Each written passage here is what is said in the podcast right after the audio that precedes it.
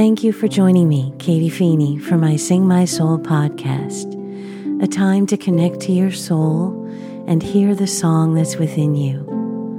On Tuesdays, I tell stories from my memoir, Three Fingers Cove.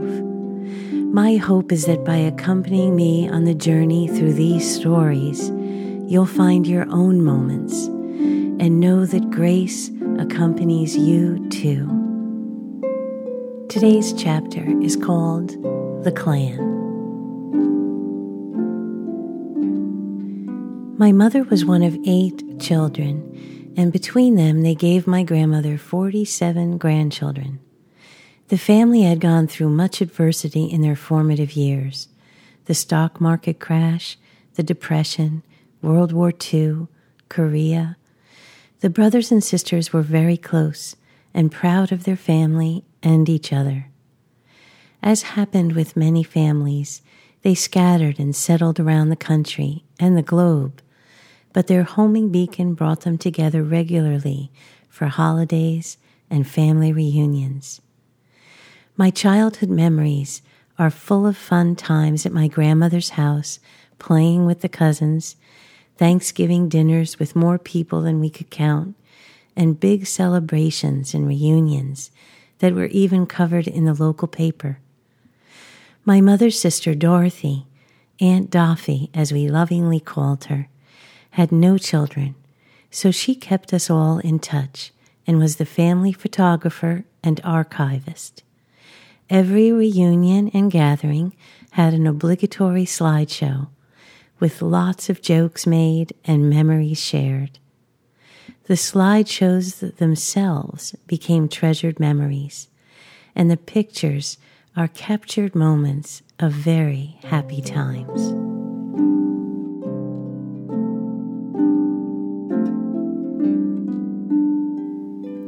My grandmother, Nana, was a very proud woman.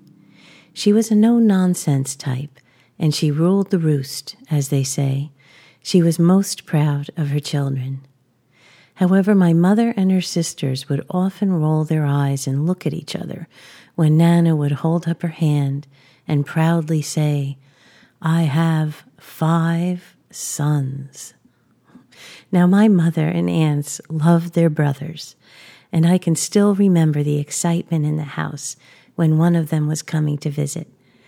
But it was a product of the times, I suppose, that they weren't included in the count or boasted of with as much vigor.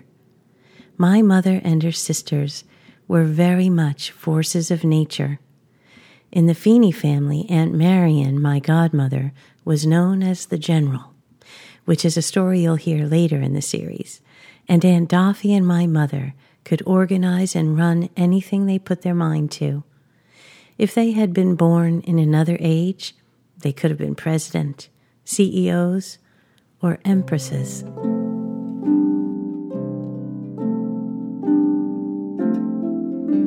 My mother loved to tell the story of a day in her childhood when her youngest brother, Jerry, learned a difficult lesson. As she told it, she was upstairs in the house when she heard the front door slam and her eight year old brother stomp in and yell, Mother, adultery is not what you said it was. She said all the older siblings gathered at the stairs to listen to what would happen next. Apparently, in an attempt to stop her son from going to the bathroom outside, Nana told him that it was a sin against the sixth commandment. So when Jerry went to confession and confessed that he had sinned against the sixth commandment a few times, the priest needed a little clarification. So much to Nana's chagrin and Jerry's irritation, Father explained that Jerry had not broken the sixth commandment. Nana might have been better to just wrap this one in the fourth commandment.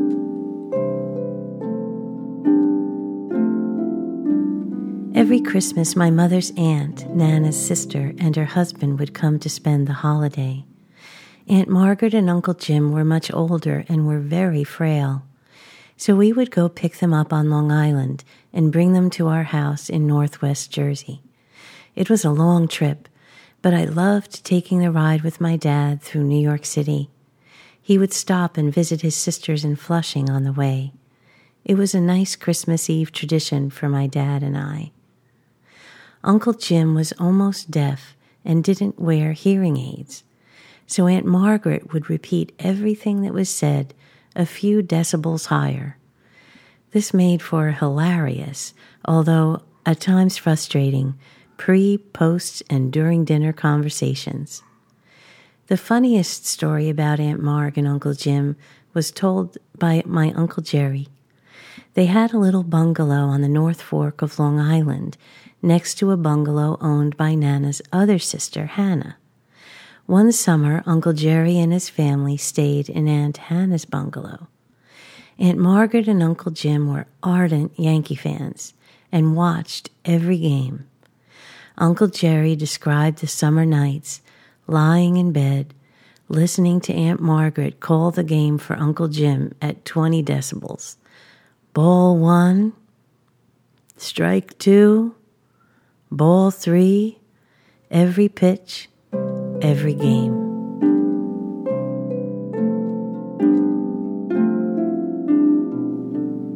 Nana made it a point to visit each family of her children and her grandchildren once a year. We loved it when she visited.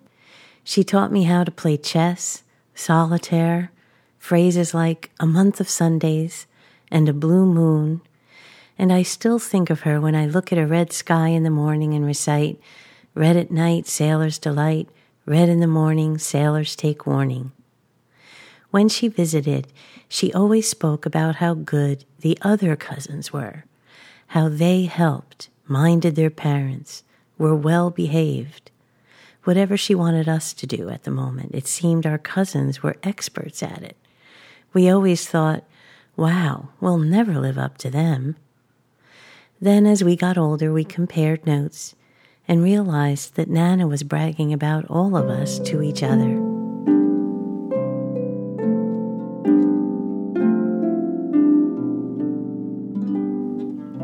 Later in life, Nana started showing signs of dementia. This was hard on my mom. Nana forgot her. One day, my mom and I went to pick up Nana and bring her to our house for a week or so.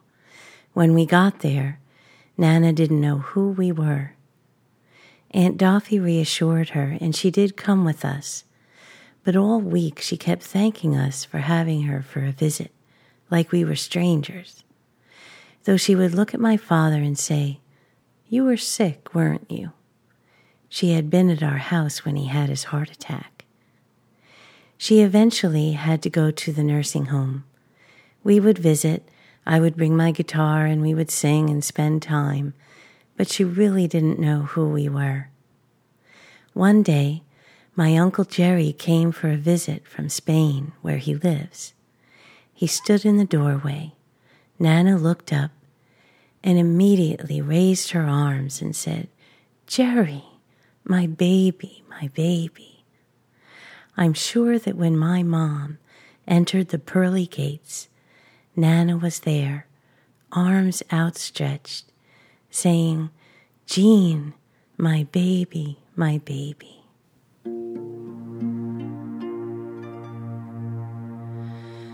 Listen now, my baby. I'll sing you soon to slumber, for it's not for you to wonder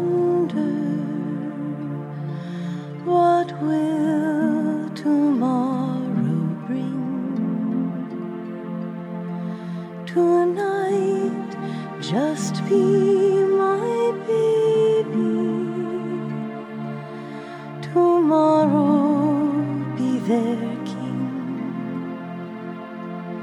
And just for now, I'll love you most of all.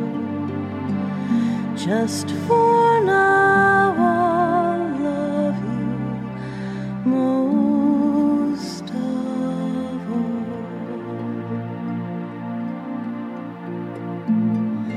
For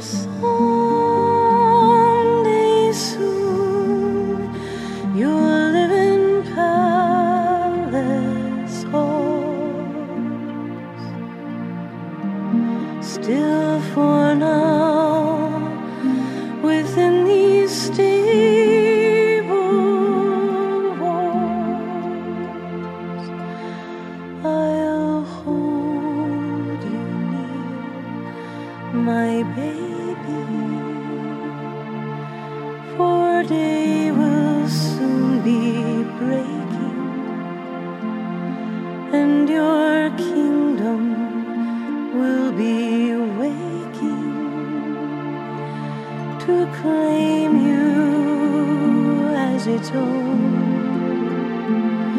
Tonight you are my baby.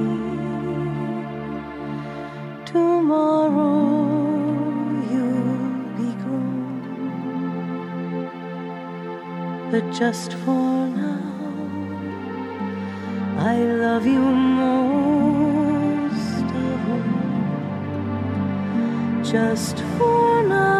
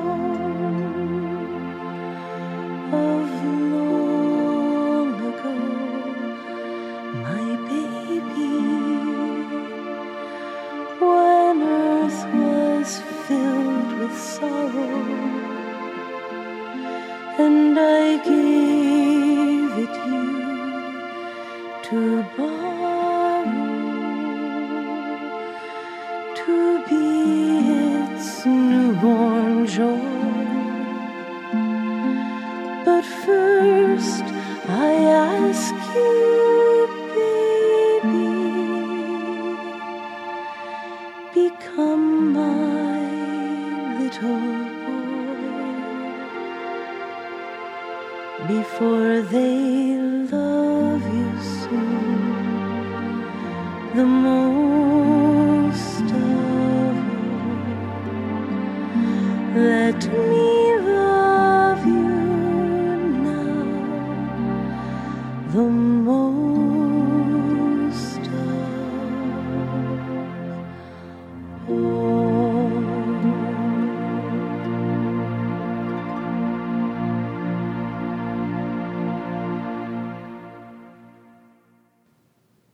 Thank you for joining me for this episode of my Sing My Soul podcast.